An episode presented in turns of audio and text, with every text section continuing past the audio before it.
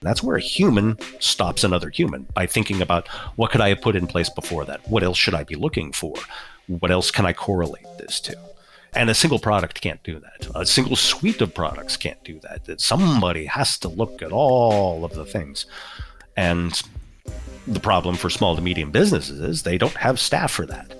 And programs like an MDR service give, and it doesn't matter from what vendor, but they give a smaller customer the ability and a set of eyes and a set of knowledge and a set of experience that they can then tap in order to help protect them.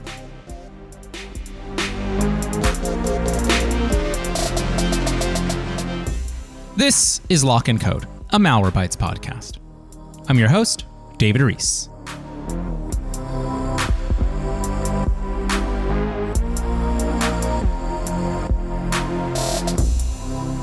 Our main story today is about threat hunting and why that matters for managed detection and response. Oh, okay, so those words might already mean little to some of our audience, so some explaining. Broadly, we're talking about cybersecurity today, no surprise, and what goes into cybersecurity, which isn't always obvious because even for people who read about cybersecurity, for people who report on cybersecurity issues, for people who interview experts on cybersecurity, for a lot of us, cybersecurity is a bit obscure. So, okay, can I tell you about the most recent ransomware attack in the news and what company was hit and what group was likely responsible for it and the dollar amount demanded? Yes, sure, okay. But can I tell you about how specifically the attackers gained initial access? Likely no. Or can I describe what the attackers did first after gaining entry and why an attacker would take those steps? No. Uh, what about the tools the attackers deployed and how they, if they did, averted any cybersecurity software already running? That's a definite no. What I'm getting at here is that in cybersecurity, talking about malware is not the same thing as talking about attacks. There is a level of expertise, of experience, that is certainly beyond me. And, and for the most part, that doesn't matter, right? I, I'm just a person, an individual. But there are hurdles for small and medium sized businesses that are responsible for understanding their own cybersecurity and the cybersecurity of their employees. For so many organizations today, a sort of mandatory step in cybersecurity is rolling out something called Endpoint Detection and Response, or EDR. It's the de facto cybersecurity tool that nearly every vendor makes that lets security teams watch over their many endpoints and respond if the software detects a problem. As we've learned many times on this show, through no fault of their own, tons of smaller businesses are so overwhelmed with day to day IT issues that monitoring cybersecurity can be difficult. The expertise can be lacking at a small company. The knowledge of how to configure an EDR tool to flag the right types of warnings, which, by the way, is a thing. There are very few so called uh, set it and forget it EDR tools out there.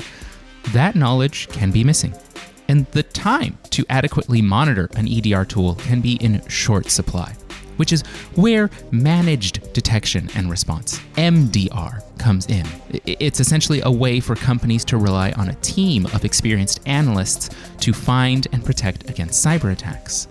The power that the brains behind MDR are its threat hunters, people who have prevented ransomware from being triggered, who have investigated attackers' moves across a network, who have pulled the brakes on a botnet infection. Today, we're going to learn about attacks with analysts from Malwarebytes' very own MDR team. Uh, to help us understand what threat hunting is all about, we're speaking with Matt Sherman, Senior Manager of MDR Delivery Services, and Anne Marie Niga, MDR Lead Analyst. Matt, Anne Marie, welcome to the show. Oh, thank you. Wonderful to be here. Thank you. Nice to be here. Absolutely. We're excited to have you. And let's just jump right into it. Like I said at the start there, right? I'm trying to separate a concept for our audience here, which is that for a lot of folks, myself included, malware and attacks are different things. Uh, I hear malware and I think a name, a type, and a detection. But again, your work involves stopping an attack. And so my question to start is rather broad, but it is simple, which is What does it mean to stop an attack, and how do you do it? An attack is different from malware in the fact that usually the malware is just about the last thing that you see if an attack is being performed. So when I say that an endpoint detection product, any endpoint detection product, caught a piece of malware on a particular system. Well, that's just the final point in all of it. And the disposition of the system is related directly to what that malware was and how that endpoint detection product dealt with it. The deeper question is how did it get there and what else do I need to be worried about? So the attack is what got that piece of malware delivered there? What were the user's behaviors at the time? What is the disposition of the actual endpoint after the piece of malware or even before the piece of malware? And do I need to be looking for any sort of other type of malware or indicators of compromise on that particular endpoint where it was detected or elsewhere inside my network? So we look at the attack as an overall process, cradle to grave, of the delivery and execution and hopefully detection and prevention of any malicious activity from that particular piece of malware. So it is very much squinting your eyes, looking not just at the concrete thing that you saw, but also at the behaviors and tactics that an attacker might have used in order to gain purchase on that endpoint and inside that environment. When you talk about something like, like you said, the, the behaviors, the tactics. What are those kinds of things? You know, what is something that sticks out to both of you as red flags? To me, a red flag would be anything that is unwarranted. Spam, for example. Spam comes in because everybody gets spam, but somebody gets spam that looks intriguing or whatnot, and then they click on a link inside there. And we've all had a family member do that, and we've all had somebody then immediately post on Facebook, uh, "Don't answer any friend requests from me," or any sort of social media like that. You know, I've been hacked. Well, how did you get hacked in the first place? The tactic is sending you a piece of spam in order to get you to click on something with spam as the example. And it is not the only type of threat, but that leads you into clicking on something that looks like it might be realistic coming from someone. So the tactic is that they develop a piece of mail that looks like it's coming from somebody you might know or somebody you would like to get something from. A family member saying, Oh, hey, I just have new photos. They're up in here. Or a piece of mail coming from an online vendor saying, "Oh, your account needs to be updated. Please click here in order to go in and update your information." Well, you click in there, provide the credentials, and then suddenly you're inside. That attack looks similar in vein of getting you to do something that you wouldn't normally to do by going to a website or following a link or providing a credential into something.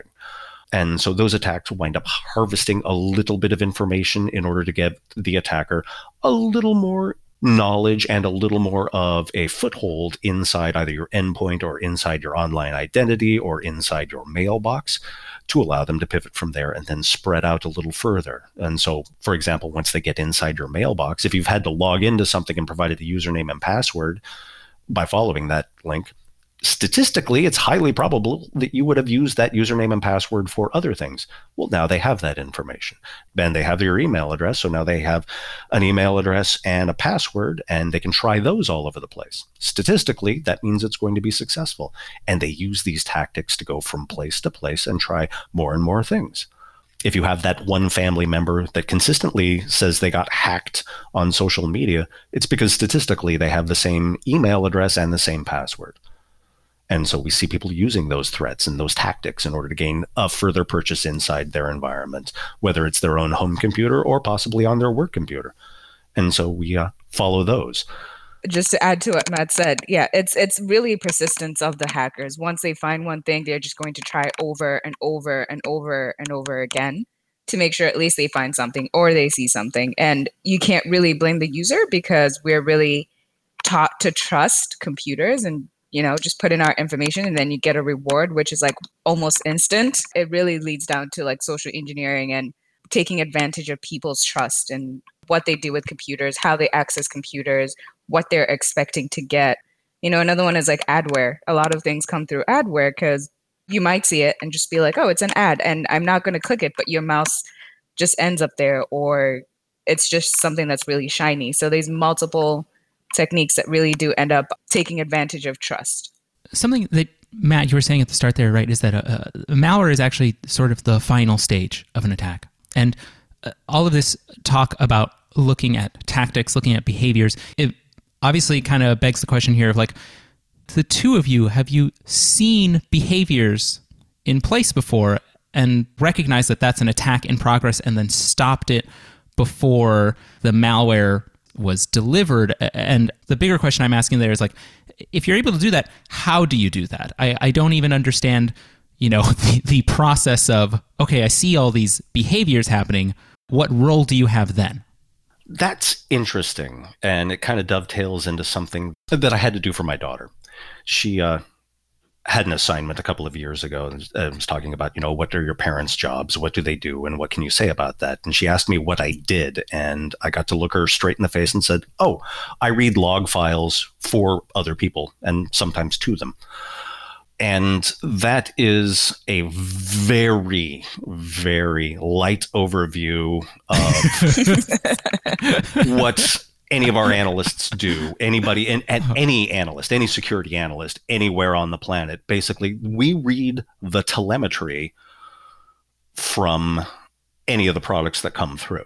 I spent an awful lot of time before coming to here where I'm at now, at Malwarebytes, doing incident response on enterprise scale. So it's very much read all the log files about all the things that could have happened that ever involved this one user or this one endpoint or this one location or this one company and make a determination from the evidence that was provided from there.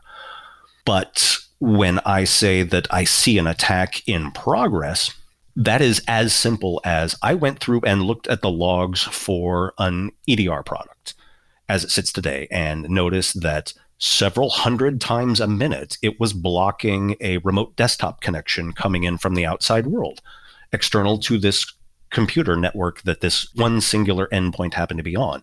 And the EDR product was okay, that was a failed remote login. That was a failed remote login. I'm logging all of these things. Every single time somebody fails at this, I log it. And I, I know that that's an attack coming because real people trying to do their job don't do that hundreds of times a minute. That's a script. And so you get to see like, oh, this is happening. You know, what is the rate and rise? I mean, much like a smoke detector. Like, there's always going to be particles in the air, but how many differences in the amount of particles are there over X period of time? you know, if I get five more particles of smoke in the air over the course of five minutes, that means, oh, maybe you burnt some toast. But if I get a thousand more particles over the course of that same five minutes, that's a good time for a smoke alarm to go off.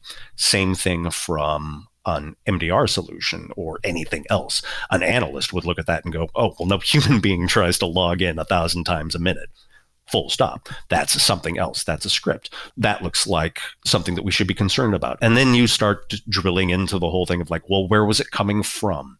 Is it a specific remote location? Is it hundreds of remote locations all trying this?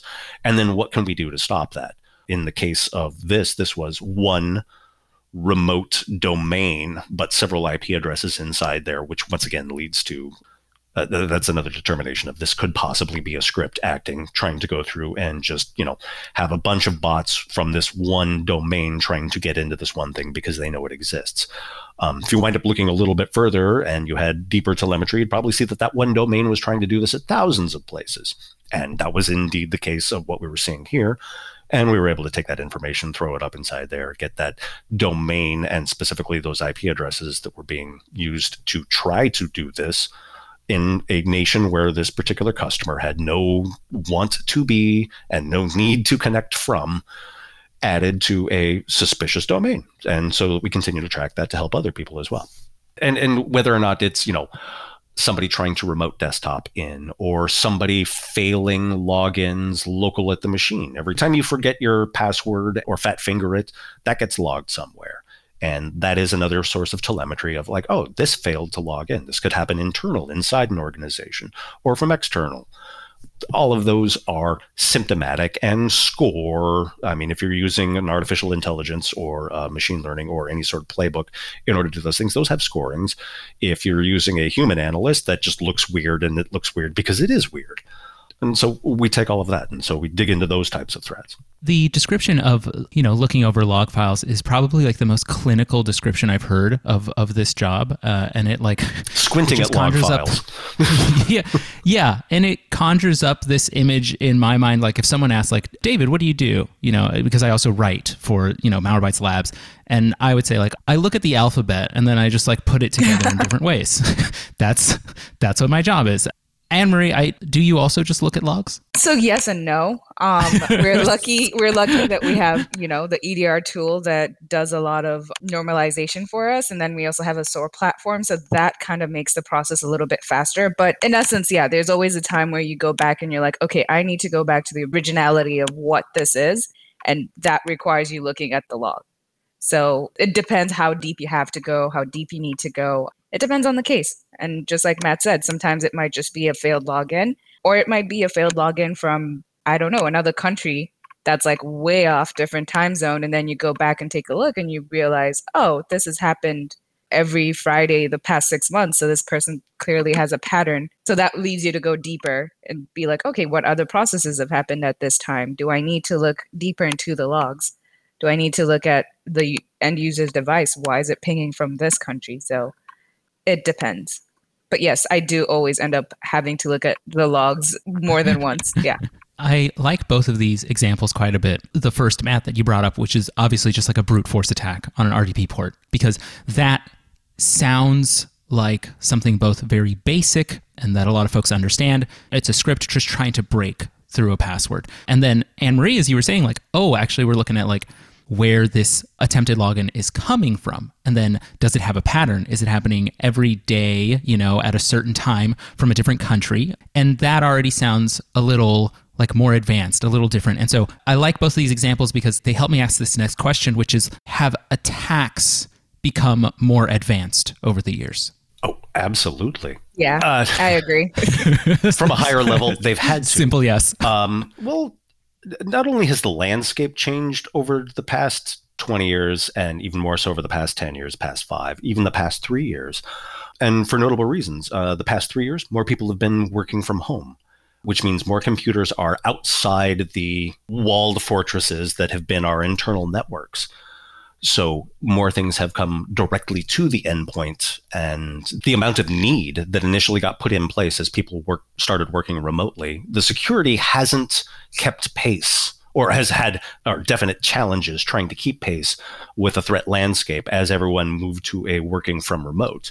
So now suddenly as opposed to having you know giant firewalls and having you know a DMZ protecting most computers for people at work now people are just sitting at home with whatever that they happen to have at hand. Or you know a lot of companies have adopted a bring your own computer mentality so that people could remote work.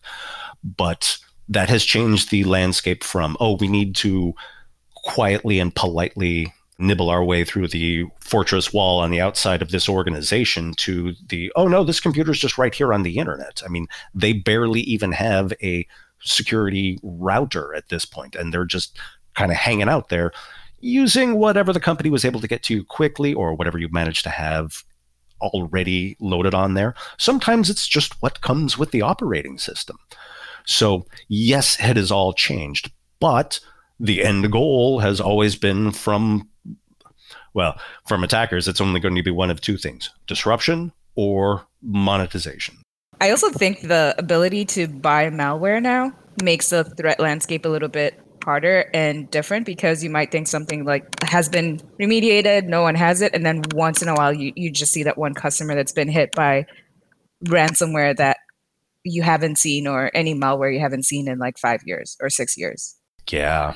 Anne Marie brings up a great point. There's been a very large uptick in ransomware as a service. Um, literally, you can go on the dark web and literally you can have somebody custom generate a new piece of ransomware for you including technical support on how to get it out there, and all they want is a cut of the ransom. It's usually like 20%. So it sounds like folks have to worry about not just that attackers have gotten savvier, but that savvy attacks have become more accessible to everyday criminals. Am I getting that right? Absolutely. And if you take that to its logical extreme, the professional grade attackers are now operating to the point where they don't have anything that would even look like a threat at all. That's more of a living off the land. Right now, the biggest push is to, if you're going to get inside and just get one credential, one username and password, then use the tools that are available on that particular endpoint that already exist, that are already either part of the operating system or part of the standard tooling for having an endpoint out there, and use those. That's analogous to a uh, conquering force coming and growing their own wheat to have food for the winter. But the tooling that exists natively on any particular endpoint out there allows an awful lot of flexibility and utility and it's all inherent to the operating systems those tools are built there specifically for these things it's whether or not you know something that is an IT grade utility for pushing software inside a domain could be leveraged by a malicious actor and the answer is yes easily and it is available on nearly every single Windows desktop or Macintosh desktop or a large majority of Linux desktops that are out there as well. They're readily available, they're easily used, and they look just like standard business, which is where the analysis comes in on our side, where we squint at the telemetry and look at it and go, okay, what account should it be using? What time should it be running? Should it be signed code? And a, a myriad of different factors that you look at to find out if those legitimate, normal, standard tools are being leveraged for other purposes. How do you find something like that? Because it sounds so much more nuanced and detailed. Like you said, it's it's one account, and that one account is doing something that is permitted by an operating system. Like it, it's use it's not downloading new tools. You know, the attacker behind it isn't going out and finding something and bringing it onto the system. They're just using what's available to them already. And so, what are the signs for that? What are the signs for that account being doing something that it shouldn't be doing? it's an awful lot of things to take in at once. So it is not just yeah. that that account is being used. It is whom does that account belong to? Can we get some information on what times that account should be functioning? What are the subset of tools that they're using? I mean, is it PowerShell in a Windows environment? Is it a cron job on a Mac or Linux environment? should these be being run in the middle of the night? Is that standard operating procedure? Do we expect this to be happening on just one Z2Z endpoints, or do we expect this to be happening on all the endpoints at once? And if not, why not? Then you start asking behavioral questions. So, for example, it's a Windows environment, and I'm seeing PsExec, which is a handy, handy tool made by Microsoft, signed by Microsoft for administering things across the network in a Microsoft environment. I'm seeing PsExec run. Well, is that supposed to happen sporadically during the day? This would be something that my IT people would be running. Do they do that during the weekends? Do they do that at night? When should I expect that? What accounts should I expect them to be using? And then you look at the command line for what it was doing. Did it then spawn some other process or did it just copy a file and set a registry key? So you look at the the tool that was being used, whom supposedly was using it, what it was doing on which endpoints at what time, and to what effect. And then in a scenario where you're taking that back and doing it for a customer, like you're going out and threat hunting, like, is this expected? Is this standard operating procedure? Or is this outside of that? And is there anything else that we need to be going on? If the answer is yes, that's totally fine. Frank does those every Thursday. Great. Frank does those every Thursday. What about this one that happened on Tuesday? oh, well, Frank didn't do anything on Tuesday. Or what if, no, nobody should be using that at all? Okay, great. Or, yeah, those are okay. Those things happen all the time. But some of these went out and opened a WebSocket to download something from the internet. Is that standard operating procedure? And do we have a copy of the thing that it downloaded?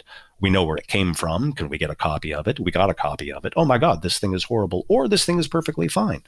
But it's very much setting a threshold of this looks suspicious, or this is out of the normal operating procedures that we would expect. And then getting answers to those if you were doing a threat hunt, or in the event of, hey, we're just trying to protect the environment, well, if you're seeing something that looks suspicious, you might as well just stop it right now. We'll ask questions about whether or not that's expected later. And that all depends on the requirements for the line of business or for the end user or anybody that has these particular needs that has other people going through and doing threat hunts for them. So the customer in and of themselves or the end user is going to have a, well, no, I didn't expect to click on something through a Facebook message and then have, you know, 63 different processes kick off on my computer. That's probably unlikely and unwanted. So please get rid of that.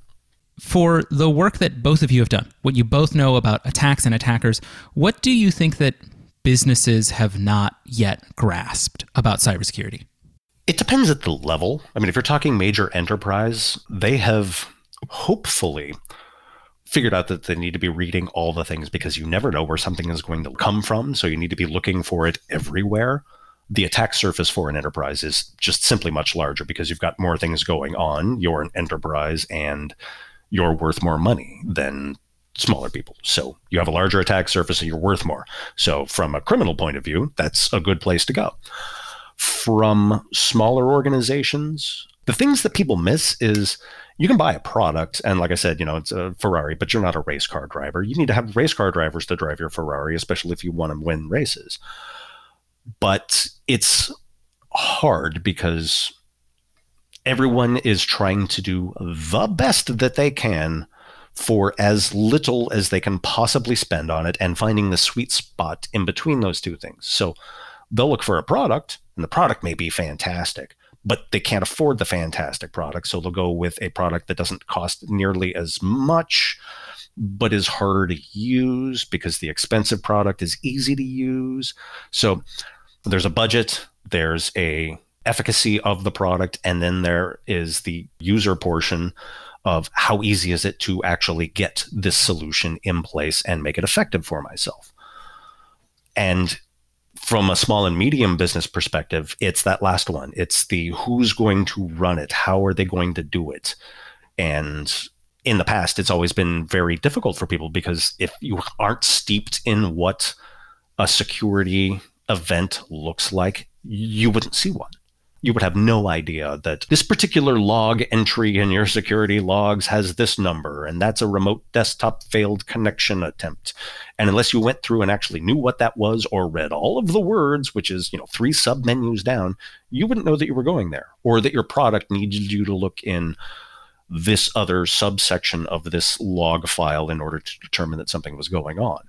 And it's more effective for you to get somebody that knows what they're doing in order to do that for you. I know how to put the gases into the tanks for the welder, but that does not make me a welder. I can make a pool of molten metal, but that does not mean you should trust your life to me welding together the frame on a car. There's a professional that knows how to weld, and they're worth every penny that they get because that's a skill. That's talent, and that is something that is practiced. And if I don't want to die going around a corner in a car that I welded together myself, I should probably have somebody doing those welds for me. It's the same with security. If you don't know what you're doing, you're more than likely going to make a mistake, not because you were purposefully trying to give somebody the option, but you just didn't know that that was going to be something that you need to be cognizant of.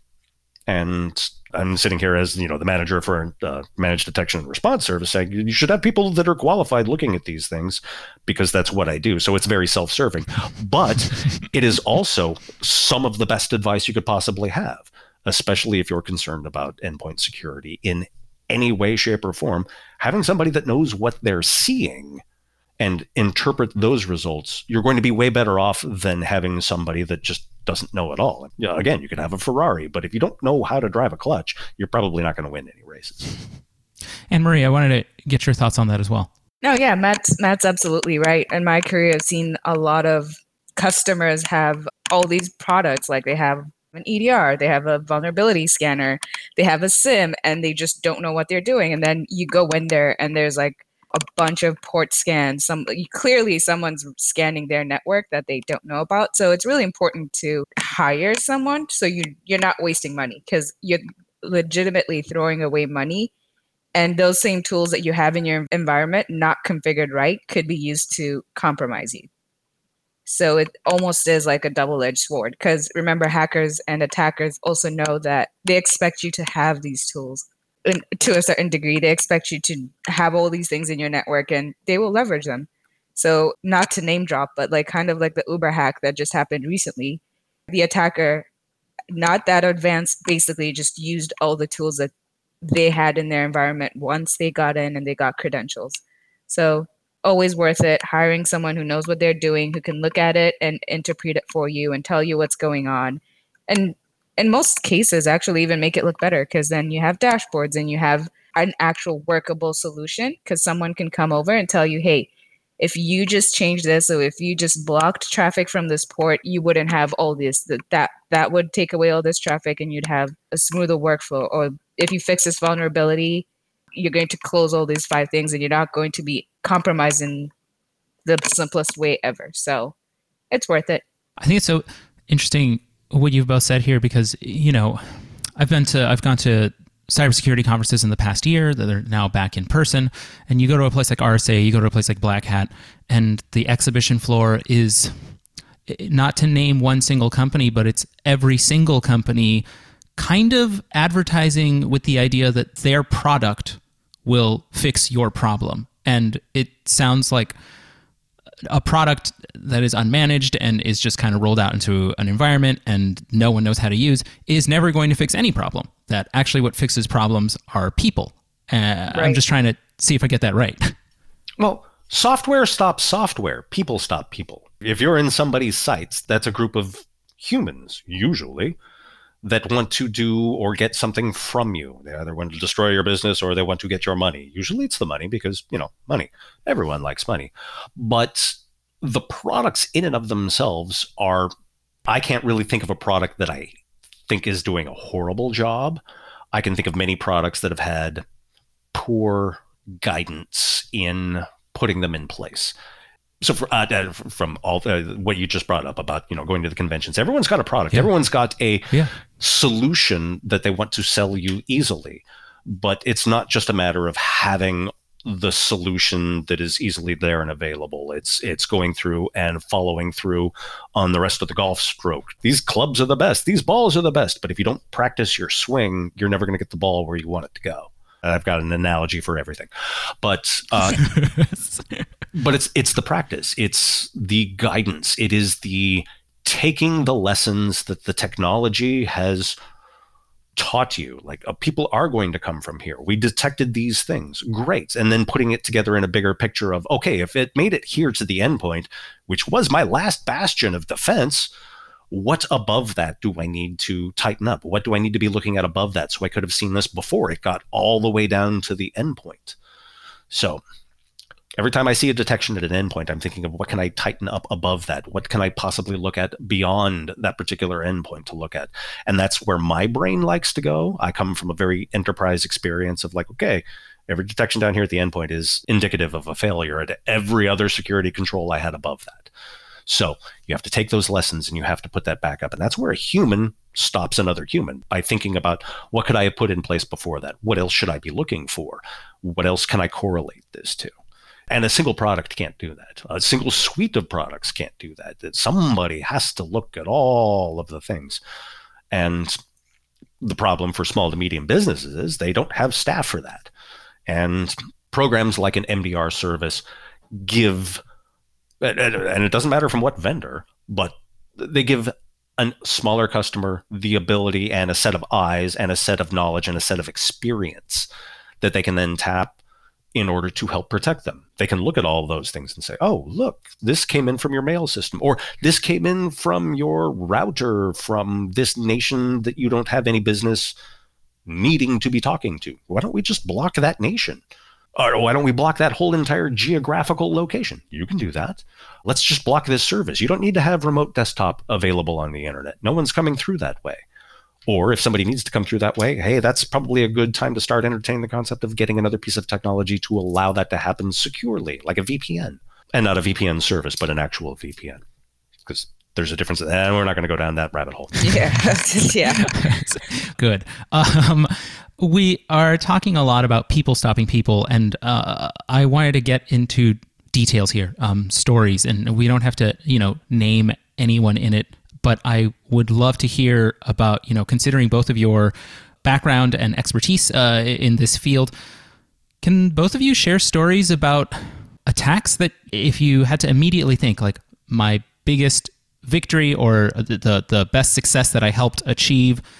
That is some corporate speak there. I'm sorry about that. But um, stopping an attacker, you know, what immediately comes to mind for the two of you? So I once had this customer first time they came to us, they were just like, "Hey, we've had ransomware. Um, we just need a solution. We need some help, someone to guide us in the right direction," which is all great and good. But then once we helped them remediate that and we got rid of that, we installed a SIEM and we are just like, okay, now the final part is always like, you know, you start monitoring, making sure you're applying lessons learned and all of that. So when we started monitoring, we noticed that they had a lot of access points physically in the building that did not belong to them. And we did have actually one user who always like logged in randomly at random hours. They were East Coast, but for some reason we did see times like from Australia or that side of the world where they just did not do business. So the more we kept digging, we noticed that, oh, there's this person who comes in and actually creates themselves an account. And they had a process that if an account is not approved or it has not been activated within the first three days, it gets auto deleted. So we found a bunch of these auto deletions. And I think the attacker was initially trying to see how long they could get away with all of this before they were actually caught. So what ended up happening, they basically just kind of revamped their entire physical networking and then they got rid of all old accounts and all of that. So we were able to stop something that was actually about to happen and the prior ransomware was from the same group. It was basically the same person just persistently trying over and over and over again because they had found like a perfect target. So yeah, that that was really an interesting time and interesting couple of weeks. Matt, what um what comes to mind for you? Oh man, why are all the stories about ransomware? But the, yeah, it's about ransomware. I think it's because it's it hits the closest to home. This is a story about it. It was a shipping company several years ago, pre-pandemic, and a less mature and less savvy attacker got in with a piece of ransomware and got into a piece of ransomware with one distribution location. Now, this was part of a network of distribution locations, but they made it into this one particular site, about 15 endpoints, all said and done. But it's a warehouse, so trucks running in and out of the whole thing. And the ransomware got deployed, and I was brought in to find out how that had made it there and what else to do about it. But the company that brought me in was just like, okay, this is our single site. Go out there, help try to find it down. We're trying to look for root cause. Found the endpoint where it started on. It was easy to find, but basically it's the first one that got encrypted, and then everything else went out from there. We're then able to take a little bit of telemetry from the endpoints that got encrypted I mean, there wasn't full encryption on there, so the operating system still ran because you want to be able to deliver the ransom note, and you want them to know where to pay you uh, as an attacker goes. So the operating system still, of course, worked. Was able to dig into some of the endpoint products logs that were in on there, noticed some suspicious activities that had come in from a certain external location, started to track that back, looked and saw what was downloaded, got a hash value for that particular file, which turned out to be the piece of ransomware, brand new one, not detected by anybody.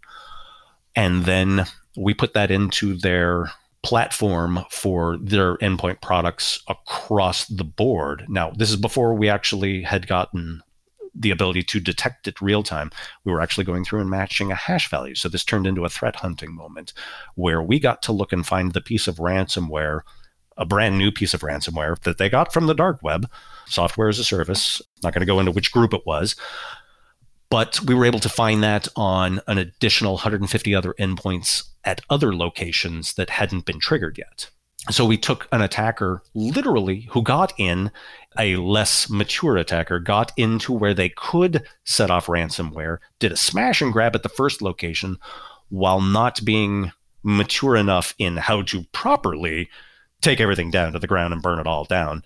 They didn't finish the job. They only did a half job of it. So we were able to stop it at the rest of the organization simply because we found out how they were moving around and we found out what they were using to kick all of this off. And we created a series of policies, both for the endpoint product and for the operating systems as well, to not take anything that matched that hash value. So that's a very snowflake value. Nothing else is going to match it theoretically. Well, theoretically, there's not a chance that something can, but we're not going to go down that line of thought either.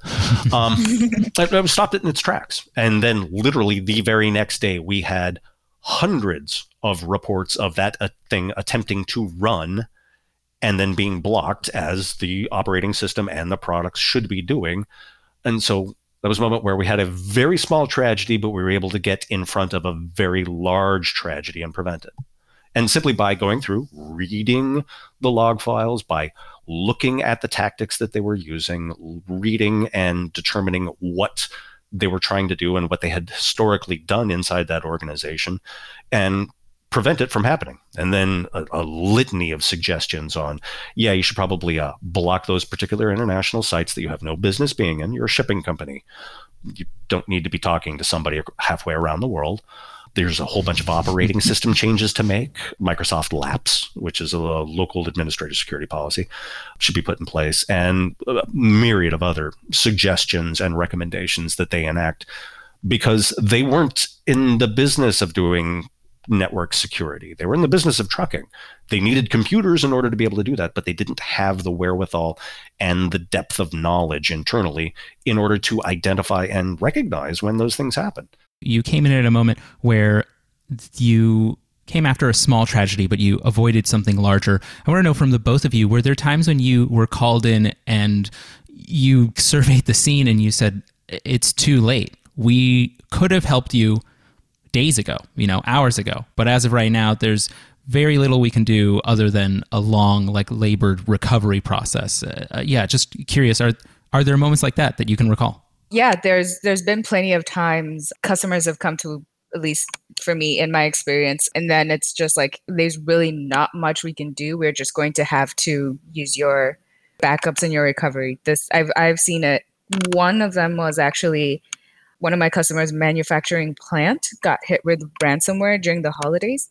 And this was in Europe. So they take longer holidays than here.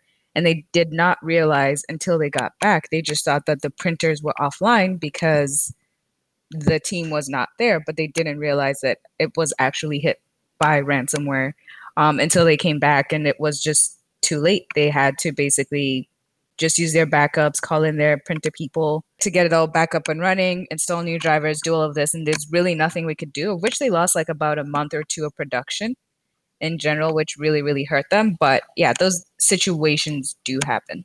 Matt, what about you? Yeah. Oh man, it's the same ransomware story that you see all the time. Um, I I have this exact story for a travel agency, for a law firm, for a dental office, for an international aid organization, and it is all the same story of yeah we saw a few things happen and then and that was on a tuesday and we tried to take care of it because we got some pretty smart people here.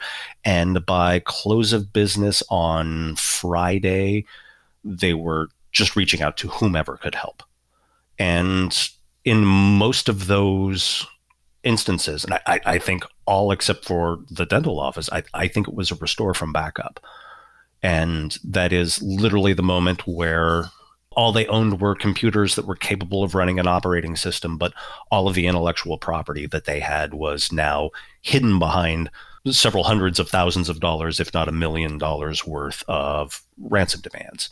And effectively, all they owned were a lease on a space and some furniture because all their intellectual property was gone.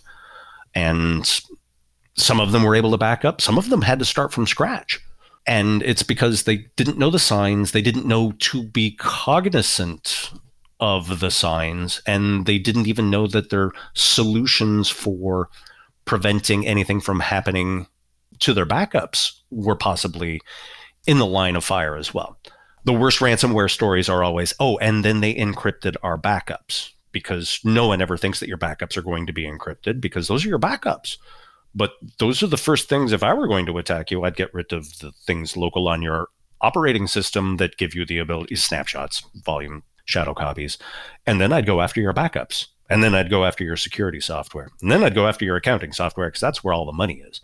There's a lot of stories where you come in and there's just nothing to be done. And all, all you can do is just like, okay, well, here's what you could have done better in the past. But that just kind of seems that's never a nice conversation, especially with somebody who has just suffered a huge loss.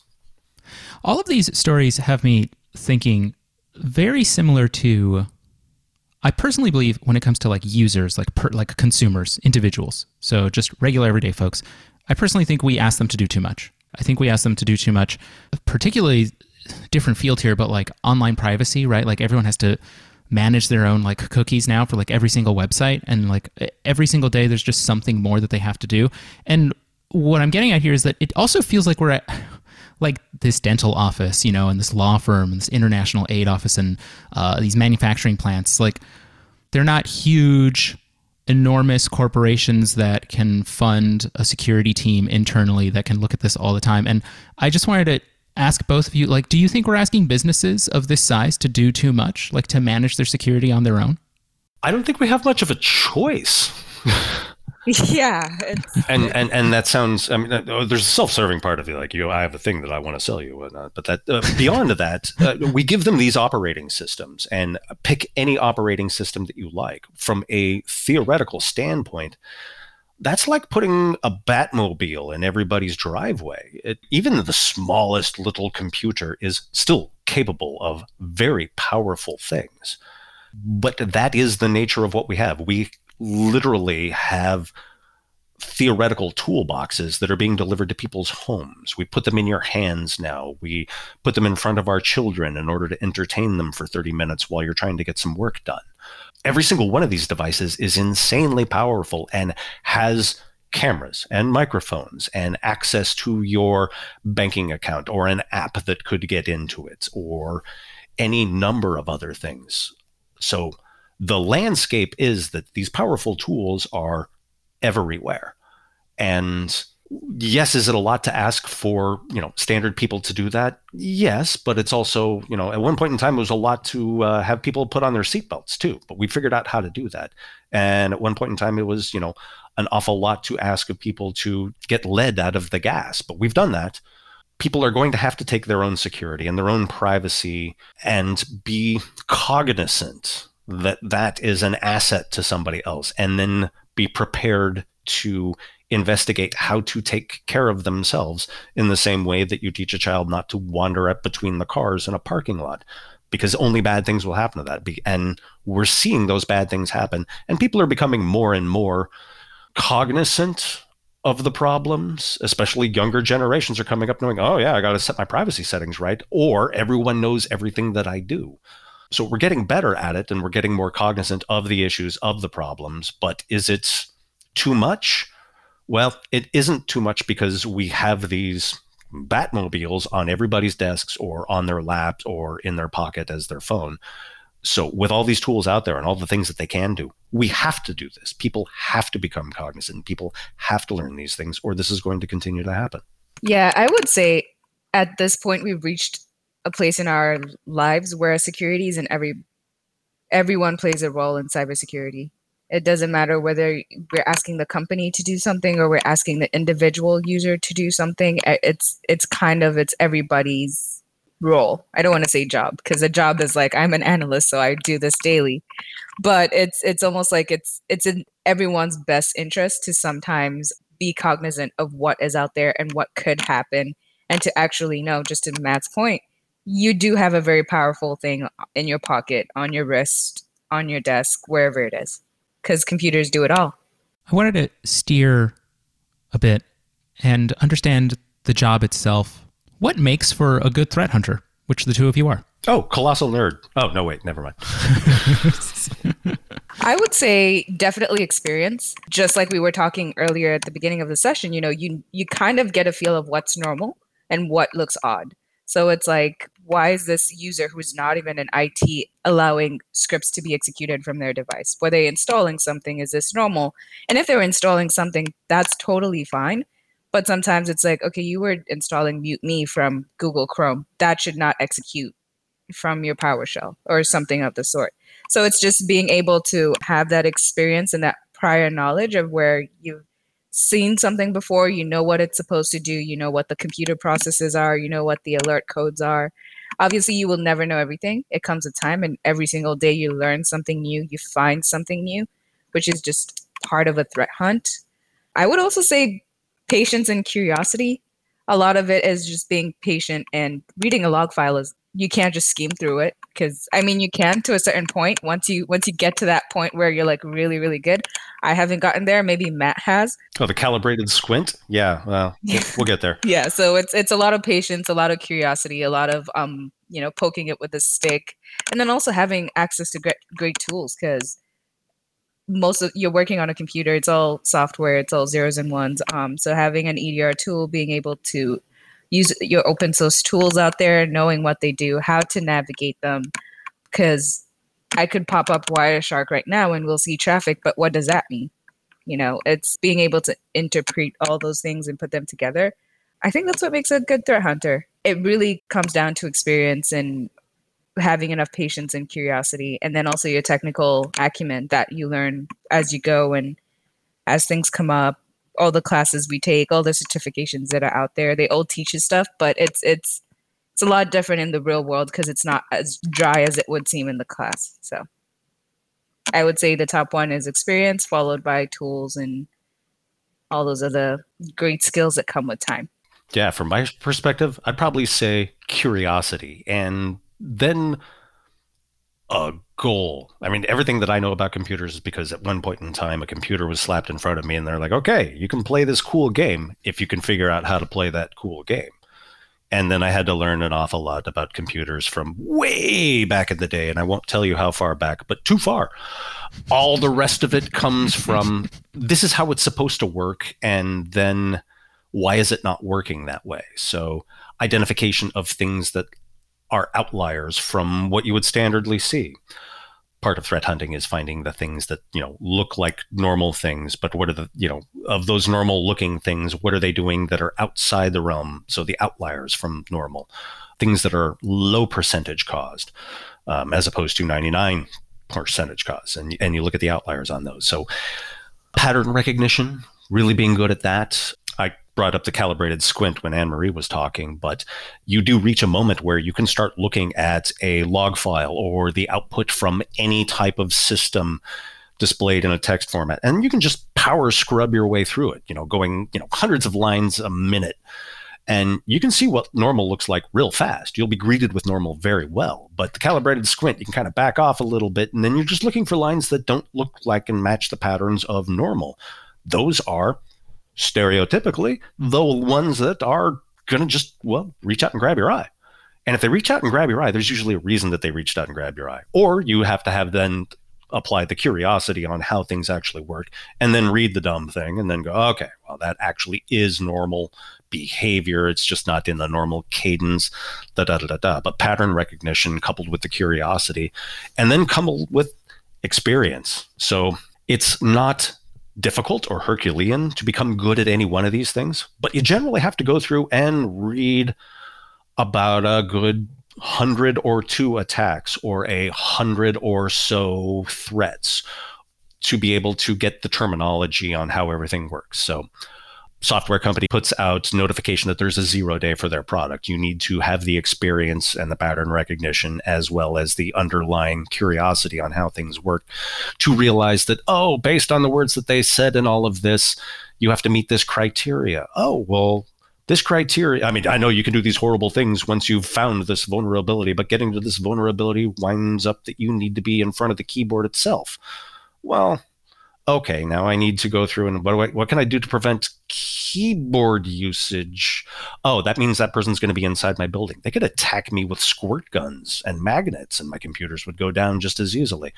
It's the curiosity, it's the pattern matching, and then it's the you know the experience of going through and getting all of this and putting it all together and that takes time and it takes practice it's a weird bizarre dance that all of those things have to work together and then put it all together and then be able to do that and action it into something useful for the people that you're doing it for. It takes an awful lot of work. There's a reason why there's negative unemployment in the security space right now. We need more people that can do this because we have more computers everywhere. Most people have three or four within uh, like a six foot radius of them at most times. Uh, especially in their houses, which is where they keep all their cool stuff, which is the things that we ought to be protecting. We need more people doing this. So, yeah. I wanted to round out here with just what do you like about what you do?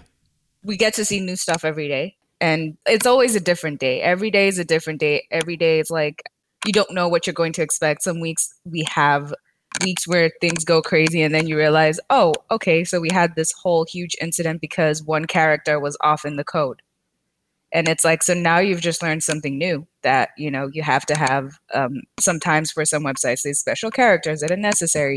Sometimes it ignores different characters and stuff like that. So i'd say that's one of the biggest things that i like about what i do. And then it's just again the curiosity it most of it piques my curiosity because you just kind of go down a rabbit hole and you're usually when like when you when you're doing a threat hunt there is a goal but sometimes it's just like you have a pile of stuff. And it's just like, okay, sort this spaghetti and make it useful, make it readable, make it a story that a user can look at and be like, okay, what is the lesson we've learned here? Or is this set up right? Or again, sometimes it's just nothing and you're just like, oh, that's good. So now I know if I configure this machine like this, nothing's ever going to go wrong. Or for now, I can just sit back and rest and I can do, replicate this for other customers who've had this problem or, you know, look more into it.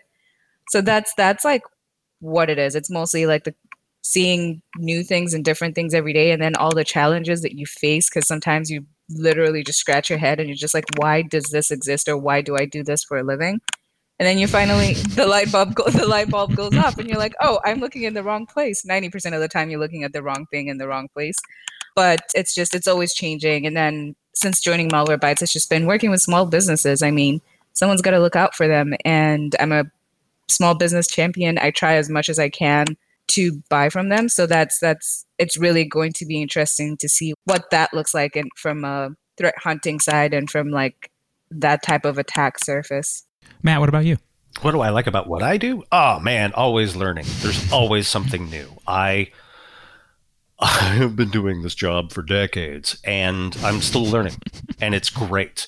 And another factor is you know part of it uh, uh, ego stroking. I I feel good about doing these things. I love to help other people. It makes me feel like I'm a good human being when I can take the things that I have a natural propensity to stare at and be able to turn that around into something that is useful to provide back. Like I, I know I'm a colossal nerd.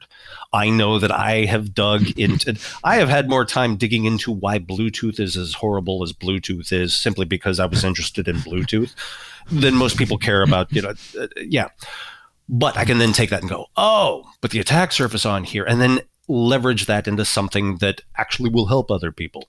Simply because I can read logs really well, I can then go through and say, like, oh, well, we can get in front of that by doing X, Y, and Z, and that'll keep everybody safer. It'll make it the world a better place by stopping people from doing this horrifying thing with Bluetooth, or this horrifying thing with a piece of software, or this horrifying thing. And uh, Anne Marie says small to medium businesses. I think of it more as my family members because my siblings all have small to medium sized businesses. So when I think of what I do today, what I'm trying to solve for right now is for my younger brother. It's for my older brother. I'm trying to help them to continue to do the things that they're doing so that they don't have to worry about this stuff. Right now, the things that I'm putting in place and the things that I'm working on will directly help them or indirectly help them by helping other people to keep them from you know being impacted by a threat or an actor or anything like that. So i like what i'm doing because ego learning and i get to provide something that i know directly who the consumers of what i do are. All good stuff. I can't believe i led with ego. Anne-marie matt thank you again so much for coming on today's show oh not a problem yeah, no problem. Thank you for hosting. Yes, absolutely. To our listeners at home, we'll talk to you again in two weeks. Until then, stay tuned and stay safe. And remember, you can read all our cybersecurity coverage on Malwarebytes Labs at malwarebytes.com slash blog. And please, if you like what you heard today, follow and review our show. Finally, our intro music is by Kevin MacLeod from Incompetech.com, and our outro music is by Wowa from Unminus.com. Today's show was edited by Eric Johnson from LightningPod.fm. Thank you, folks.